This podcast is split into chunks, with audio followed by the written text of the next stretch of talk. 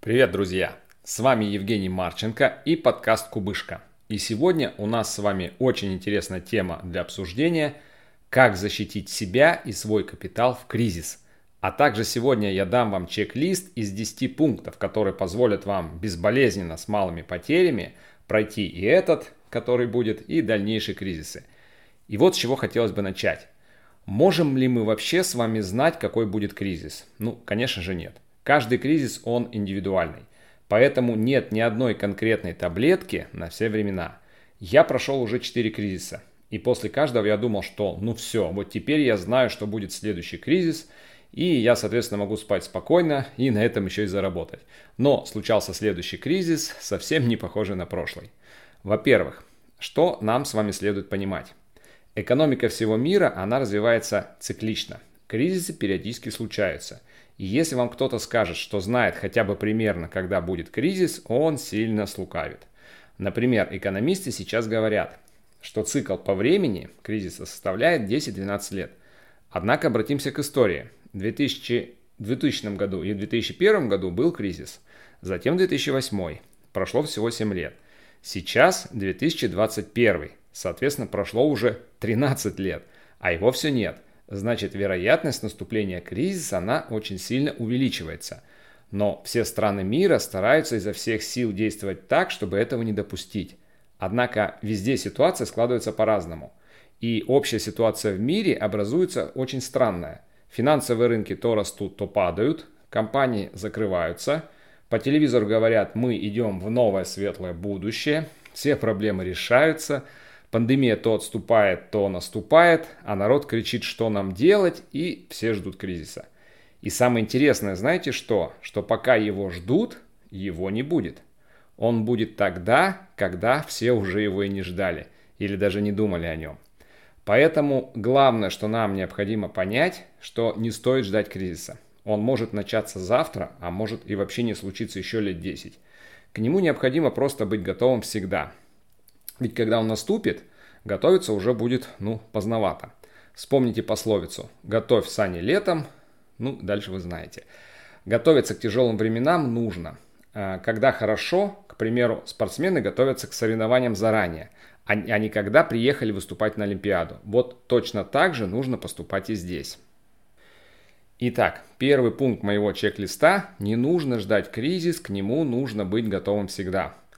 Вот э, как же подготовиться к кризису? Давайте будем разбираться. Пункт номер два. Создаем подушку безопасности. Если у вас ее нет, то сформируйте финансовую подушку, так называемую подушку безопасности. Как думают многие, если что-то случится, я всегда знаю, где взять деньги. У большинства у наших граждан нет, соответственно, вообще никаких накоплений. А почему? Да, и еще потому, что многие думают, что нужно откладывать сразу большую сумму, иначе не получится. Но это, друзья, не так. Пока идут хорошие времена, вы живете в достатке, откладываете 10% от своего ежемесячного дохода, и со временем у вас формируется хорошая подушка безопасности. Минимум она должна быть рассчитана на 3 месяца. Если вы живете один, ну или с супругой, или с мужем, пока у вас нет детей. Этой суммы вам вполне достаточно. Если у вас есть дети – то необходимо увеличить ее хотя бы до 6 месяцев. Ну и, конечно же, никто не запрещает иметь ее на больший срок. Главное вообще, в принципе, ее иметь. Многие задаются вопросом, а как ее сформировать? Только собственными усилиями. Других вариантов нету. Чудо таблеток, которые из рубля сделают вам миллион, не существует. А формировать ее за вас никто не имеет почему-то желания. Поэтому ваша защита зависит только от вас. Если у вас не получается откладывать 10%, ну начните откладывать хотя бы 100 рублей. Сумма совсем незначительная, и вам может показаться, что э, я, я вообще в принципе ничего не накоплю. Но суть здесь не в том, чтобы накопить, а чтобы выработать привычку. Когда вы будете откладывать регулярно, вы увидите, что скопилась какая-то сумма и начнете откладывать больше. Главное это сформировать вот эту хорошую привычку. Третий пункт моих советов это страхование жизни. Сегодня люди страхуют абсолютно все. Даже телефон, который многие разбивают не один раз на дню. Представляете, то есть телефон можно застраховать, но при этом никто не страхует собственную жизнь. Человеческая жизнь, она еще более хрупкая, чем телефон, который вы держите сейчас в руках. Современный мир предлагает нам большой выбор различных страховых программ, которые защищают нас от различных несчастных случаев и болезней. Чем страшнее болезнь, тем дороже ее лечение, а страховые программы могут полностью или хотя бы частично ее покрыть. Не пренебрегайте такой возможностью. Знаете, как многие думают, зачем мне платить страховку, если что-то случится, у меня есть деньги на все. Сегодня замена сердечного клапана стоит порядка 2 миллионов рублей. Деньги, конечно же, не космические, но отдавать их с семейного бюджета ну, будет очень жалко. А болезнь эта она сильно помолодела. Есть случаи в 25 лет происходят такие вот недуги. А еще реабилитация. Конечно, надо изучать все программы и подходить грамотно к выбору. У меня на сегодняшний день две программы страхования жизни э, в наших страховых компаниях и одна в зарубежной. И все эти программы, они с элементами инвестиций. Когда у вас будет финансовая подушка безопасности, и вы будете знать, что вы застрахованы, у вас уже уйдут страхи того, что вы вдруг можете потерять работу, ну и так далее. Вы будете полностью финансово защищены. Пункт четвертый. Не совершайте чужих ошибок. Также, когда кризис наступает и вы не знаете, что делать, то лучше не делать ничего. Обычно люди смотрят на то, что делают все остальные, и это точно вот делать, друзья, не нужно. Помните 2014 год? Тяжелые были времена – нервные такие. Все бегут в магазины и скупают бытовую технику, особенно телевизоры пользовались большой популярностью. Ну, что им, не на чем было смотреть новости? Многие набрали автомобили на панике и потом пытались их э, назад сдать в салон.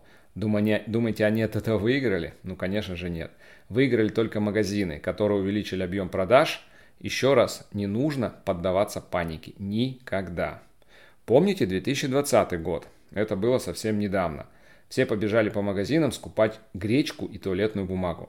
Зачем вы это делаете? Вы хотите гречки? Сходите купите один пакет. Зачем нужно было создавать годовой запас? Мы живем с вами в мире изобилия. Вы заметили, что гречки стало не хватать? Если только когда ее скупали, потому что спрос превышал предложение, в результате чего люди ее скупали по баснословным ценам. А что случилось через месяц? Спрос упал, цена вернулась на прежний уровень, в результате многие потеряли свои деньги. 2008, 2014, 2020. Также во времена смуты все побежали в банки скупать доллары. Когда он стоил 20 рублей, им мало вообще кто интересовался. Когда он стал стоить 80, он вдруг резко всем сразу понадобился, и все стали его покупать. Курс валют – это вот самое непредсказуемое явление. Пункт 5. Раз уж мы заговорили про доллары, давайте вот тут остановимся и ответим себе на вопрос, когда покупать доллары. Доллар надо покупать в двух случаях. Первый. Всегда регулярно на небольшую сумму. Выбирайте, к примеру, первое число месяца и каждый месяц из года в год стабильно покупайте на небольшую сумму. На 5 тысяч, на 10 тысяч рублей. Вот сколько вы выделяете, столько и покупайте. Такой подход в долгосрочной перспективе даст вам хороший результат. И второй случай. Если вам нужны доллары, ну, к примеру, через неделю вы собираетесь ехать в США. Вы идете, покупаете столько, сколько вам нужно, и не нужно ловить какой-то выгодный курс. А вот если вы покупаете с целью быстрого, краткосрочного заработка, особенно когда он уже вырос и все сломя голову бегут его покупать, как вы думаете, какой вас результат ожидает? Ну, я думаю, понятно, да? Купив доллар, вы автоматически попадаете на еще большую проблему. А что делать с этими долларами? Вкладов, как было раньше, под 5% годовых уже нет. Сейчас даже под 1% найти тяжело. А инфляция на долларах это 3%. Как вам идея терять каждый год э, по 2-3%? Думаю, никому это не интересно. Если рубли мы можем положить на вклад хотя бы под 6-7%, то с долларами тут, ну, беда полная. Их надо инвестировать. Шестой пункт. Не храните деньги в одном месте. Диверсификация – наше все – если у вас есть сбережения, не храните их в одном месте. Если у вас открыт депозит в банке и сумма больше, чем 1 миллион 400 тысяч рублей, то я рекомендую вам разбить эту сумму на несколько банков, так как страховка покрывает только 1 миллион 400 тысяч. Если у вас все в недвижимости, то прям срочно займитесь диверсификацией доходов. Как это сделать? Тут ничего сложного. Доход от недвижимости вкладывайте в акции, доход от акций вкладывайте в облигации – а на доход от облигаций вы живете. Это самый идеальный вариант страхования рисков. Помните, что было в 2020 году? Вот лично мои доходы по недвижимости достаточно сильно просели, почти в два раза. но зато рынок США вырос на 40%. Ну, и, а я на наших стратегиях вообще заработал 67%. А если бы я сидел только в недвижимости, понимаете, что было бы?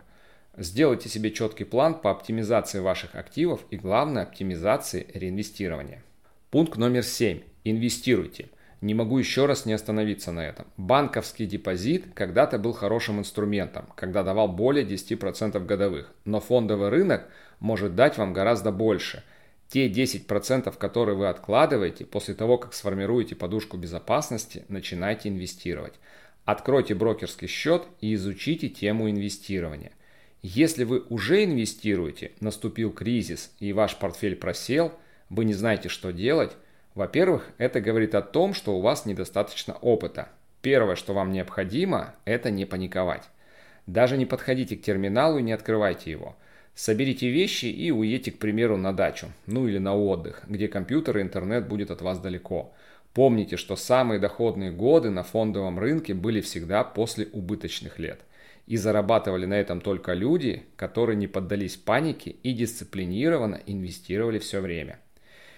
Если все-таки вы считаете, что вашим нервам пока тяжело инвестировать, это, кстати, абсолютно нормально, то можно довериться профессионалам. Ну, тут, конечно, тоже нужен грамотный подход.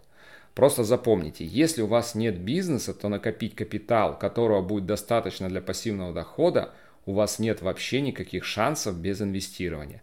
А если у вас есть бизнес, то не позаботиться о будущем – очень дорогое удовольствие. Пункт номер восемь. Кризис – время возможностей. Я уже упоминал об этом, но сейчас бы хотел остановиться подробнее. Если у вас не получается успокоиться, когда вы проходите очередной кризис, вспомните историю и посмотрите на графики – Крупные компании никуда с рынка не денутся. Ну вот, к примеру, Сбербанк или Газпром. Их всегда поддержит государство. И, соответственно, вы понимаете, что тут рисков практически нет. Кризис 2008 года. Сбербанк стоил 12 рублей за акцию. Сегодня он стоит почти 319 рублей. А до падения он стоил 100 рублей. Вот как вам такая доходность? Или март 2020 года – Тиньков акции стоили 900 рублей, сегодня почти 7000 рублей. Представляете, как сегодня кусают локти те люди, которые продали активы вблизи этих уровней.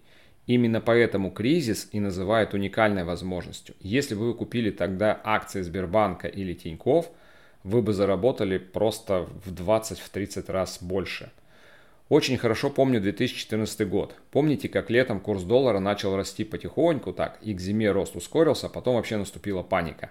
И на фондовых рынках э, тоже. И знаете, как было страшно покупать отдельные акции. Везде говорили, что это историческое падение и все такое. Так вот, падение на рынках было несколько дней. И тот, кто не испугался, он уже в феврале 2015 года считал прибыль под 15%. Вот так вот. Поэтому, как только в мире запахло жареным, ищите сразу ресурсы и будьте готовы начать зарабатывать. И это, кстати, касается не только инвестирования. Если есть определенные умения и навыки, можно и недвижимость в кризис покупать, и бизнес за полцены. Поэтому хочу, чтобы вы услышали меня. Кризис – это не только потеря для тех людей, кто не умеет его проходить. Это еще и дополнительные возможности для вас, для тех, у кого есть эта информация. Пункт номер 9. Финансовая подушка инвестора. Не путайте только с финансовой подушкой безопасности. Мы сейчас с вами про кризис. Поэтому вот на такие моменты, на кризисное время у вас должны быть дополнительные свободные деньги, так называемая финансовая подушка инвестора, которые вы можете быстро взять и купить на них сильно подешевевшие активы. Таким образом, вы выберетесь из кризиса очень быстро и при этом сможете еще и хорошо заработать. Но ведь это не сложно. Упали, на рынок, на, упали рынки на 20%, вы докупили и довольны. Пункт номер 10. Инвестируйте с помощью профессионалов. Также, если у вас нет времени или желания во всем этом разбираться, существует огромное количество профессионалов, которые выбрали работу на фондовом рынке в управлении. И инвестиции, особенно в кризисные времена, это время профессионалов. Вот вы, к примеру, работаете врачом. Вы закончили школу и сразу пошли работать хирургом, делать сложные операции. Ну нет ведь? Или вы этому учились десятки лет, так и тут. Любая, любая работа, она требует знаний. Знаний, навыков, а главное, большое количество времени этим овладеть. И тут, как нельзя кстати, подходит поговорка «сапожник должен шить сапоги». Вот мое глубокое убеждение, что тысячу долларов можно попробовать поиграть на рынке самостоятельно. А вот 20 тысяч долларов или 100 тысяч, то тут уже лучше довериться грамотным и знающим людям. Итак, друзья, если вы сейчас пройдете по всем этим пунктам и проверите себя, считайте полдела сделано, и вам уже не страшны никакие кризисы. С вами был Евгений Марченко.